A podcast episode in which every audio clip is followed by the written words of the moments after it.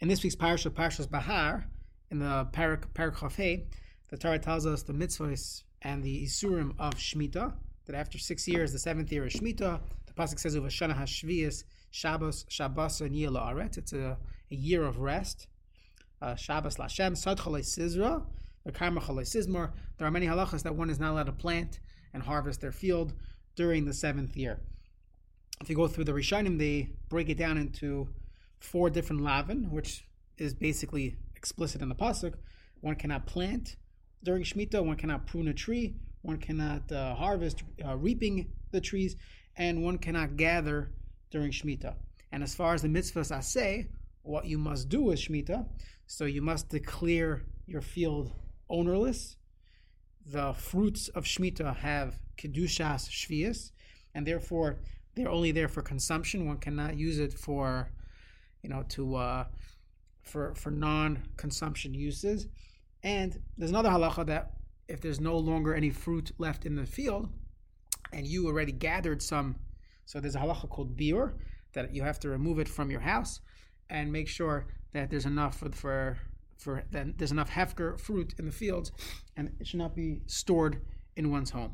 So, with that being said, we all know that in Eretz Yisrael this year is Shemitah. It's Shemitah everywhere, but in Eretz Yisrael specifically, they have to deal with this, and it's a lifestyle uh, situation, how to run a kitchen during Shemitah. For most Americans, at the very least, at the very most actually, what you'll do is you'll check the vegetables or fruit you're buying in uh, Costco to make sure it's not Shemitah produce. But most people don't even feel anything to do with Shemitah. Maybe next year by Sukkot time, when we're dealing with Lulavim and Esroegim, and probably in a year or two from now, you'll find some wine on the market that is being brought into America, perhaps against halacha, called Otzar Beis Din Yayin, and you might ask a shayla what to do with this. But for the most part, Shemitah is not really uh, felt or kept in America. Maybe the one exception would be Shemitas Ksafim. We'll, we'll talk about it at a different time. But next year, right before Rosh Hashanah, many people are going to be writing a Pruzbul. So we'll get into those halachas, and that applies even outside of Eretz Yisrael. So let's discuss for a few minutes the the supermarket scene in Eretz Yisrael this year during Shemitah. So the shayla really is that that halachically one is not allowed to harvest their field during Shemitah. One is not allowed to sell the fruit. It has to be hefker. So on a very basic level, how could you purchase fruit in the supermarket? How could there be fruit available in the supermarket? Ignoring different considerations of, does the fruit become usur if someone harvested it? Is there an issur of me purchasing it from a nachri in a non-Jewish owned supermarket, let's say in Costco? Ignoring all the different considerations, let's just ask the fundamental question: what exactly is going on in Eretz Yisrael? How could they have fruit uh, in every supermarket? You're going to find, maybe not maybe not as much as previous years, but you're going to find a significant amount of fruit. And how exactly is that is that allow, allowed in halacha? So there are many different options. We're going to focus on six of them, six different ways one can consume or purchase fruits and vegetables from a supermarket during Shemitah. So the first one is a very obvious one, and that is that if the fruit was grown during shishis, during the sixth year, even though it's available on the market now in the seventh year, so you're going to buy an orange in uh, maybe even now, but especially in the beginning of the year, Hanukkah time, you're buying an orange in Eretz Yisrael, or a Jaffa orange in America. That orange was grown during shishis, the sixth year. Now, when it comes to fruit, so just to give, the, the Gemara describes three different categories of produce. One is called peiros, fruit, fruit that grows on a tree. And you have tevuah, which is your wheat, your barley, your classic grains, and vegetables. So when it comes to Shemitah and many other halachas, when it comes to fruit, we go by the chanata, when it blossoms. So when you have an orange available on the market, typically in, in the seventh year, typically it has already blossomed in the sixth year. Perhaps the final few months, uh, the summertime, or maybe late spring, summertime, that's when you run into a question of maybe this orange is an early harvest, and it, it in fact blossomed this, this season. But typically, when you see a product, at least the first half or three quarters of the year, and it's a fruit, the chanata took place the previous year, which is shishis, so it's fruit from the sixth year and is not considered fruit from the seventh year, and there is no problem. Additionally, many products are stored. They could be stored for a long time, like potatoes or onions or the like. And even if it's later in the season, there's a very good possibility that this product is is uh, from shishis, from the sixth year produce and not from the seventh year produce. So that would be a uh, one consideration of why this fruit might be allowed. The second obvious heter would be imported product. If uh, the, if the vanilla beans are coming from Madagascar, now some vanilla beans are in fact grown in Eretz Yisrael, and you have that shayla, but let's say they're bringing in product from Chutz La'aretz, so then there would be no issue as far as Shemitah. It's only Ha'aretz, Eretz Yisrael. There's no issue of Shemitah in America, in Poland, in uh, South South Africa. There's no issue. So if fruit is bring, being imported to Eretz Yisrael, there would be no issue. There is definitely a, a, a serious discussion in Halacha on the Poskim, what exactly are the borders of Eretz Yisrael. And of course, that would be a topic for a sefer and not for a twelve-minute Halacha recording. So that's definitely a hot topic. How do you define the borders? And...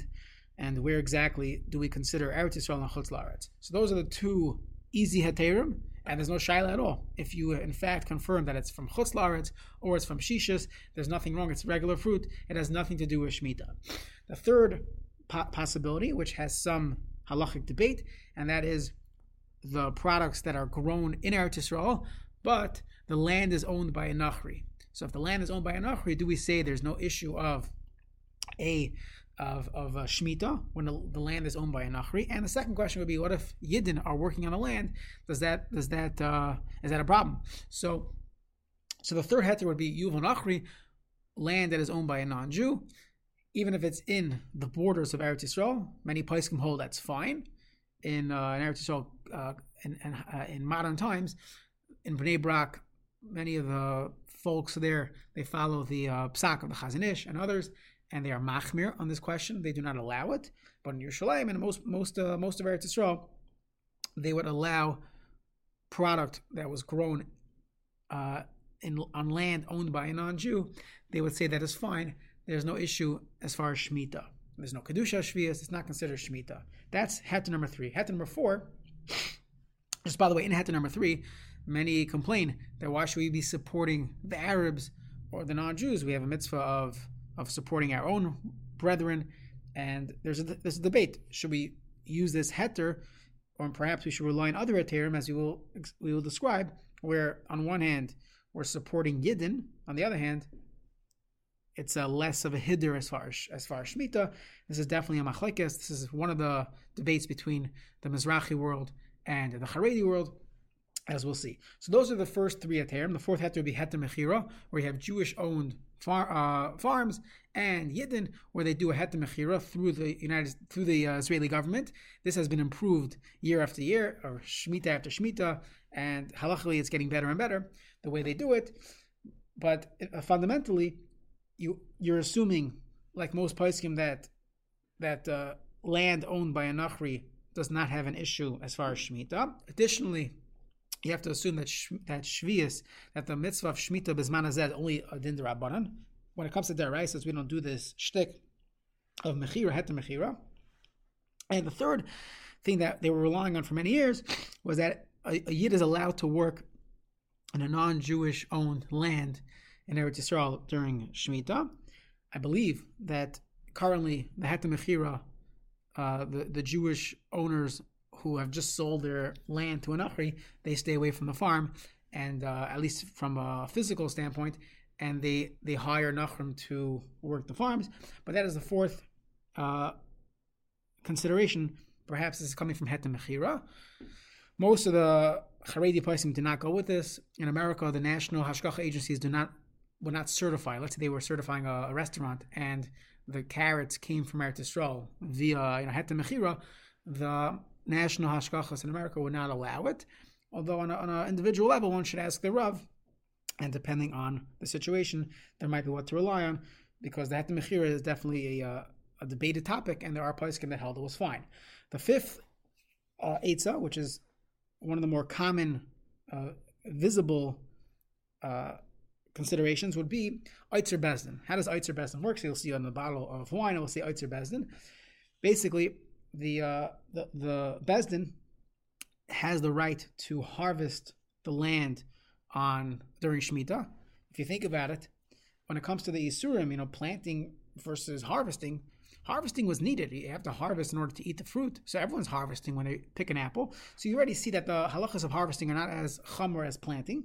So without getting into all the details, Beis Din is allowed to harvest the the uh, land, and the consumer can pay the can pay for the fruit. Now they cannot pay for the value of the fruit, but they could pay for the labor.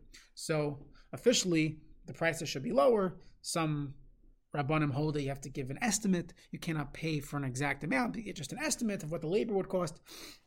But more or less, that's another way you have a a fruit market where the people working were working really on behalf of Beis Din, harvesting the land, and the money that they receive is really just for their labor costs. So they're not making money on the fruit, on the land. They're making money for working on behalf of Beis Din, harvesting the land in order to give it to, uh, in order to allow consumers to, to get this on a mass scale. This is uh, very heavily pushed by the Rosh Yeshiva and the Rabbanim and the Poskim, because this allows the farmers to still make a parnasa, so to say. And this l'chayra is one of the better eitzos. The drawback of this, perhaps, potentially, is that the fruit has kedushas Shvias. So a person has to think about all the other halachas. One cannot uh, just throw it in the garbage. Simply, one has to only use it for, you know, consumption, and various halachas uh, regarding that. The sixth and perhaps final one we'll, we'll talk about today, there might be a few other uh, details within these categories, and that is what they call in Eretz Yisrael matzah menutak, which means detached bedding. We would call it perhaps a greenhouse or indoor-grown uh, product. So two Uh, conditions. Number one, it has to be under a roof, has to be grown in a bias, and it has to be in an otzach in an akav, where it's not attached to to the soil of the ground. So it's in potted, uh, uh, you know, with, without holes, a flower pot without holes, or they have more industrial type where they put a big tarp on the ground and it's it's and they put new soil underneath it.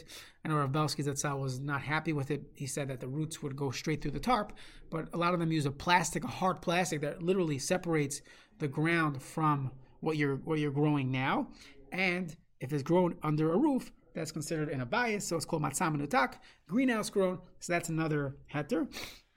Some poskim debate how exactly you create this, but if it has been created, Uh, most of the poskim would assume that that is considered a non-shvius product.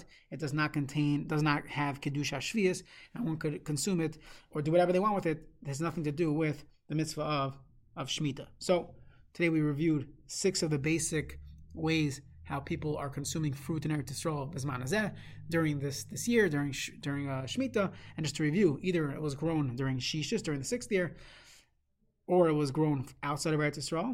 You have a third heter of yuval nachri, if it was grown by a non-Jewish farmer, he owned the land.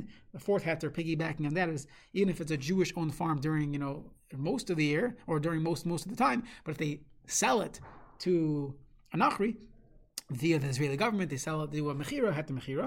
The fifth one is Otzar Beis Din, that the work is being done on behalf of Beis Din, and the money that's being paid is only going for the labor cost. And the sixth one is what we'll call the greenhouse, indoors, otzach in an akav, matzah menutak, detached bedding. That's the sixth way people are consuming fruit and vegetables that are grown during the seventh year in Eretz Yisrael.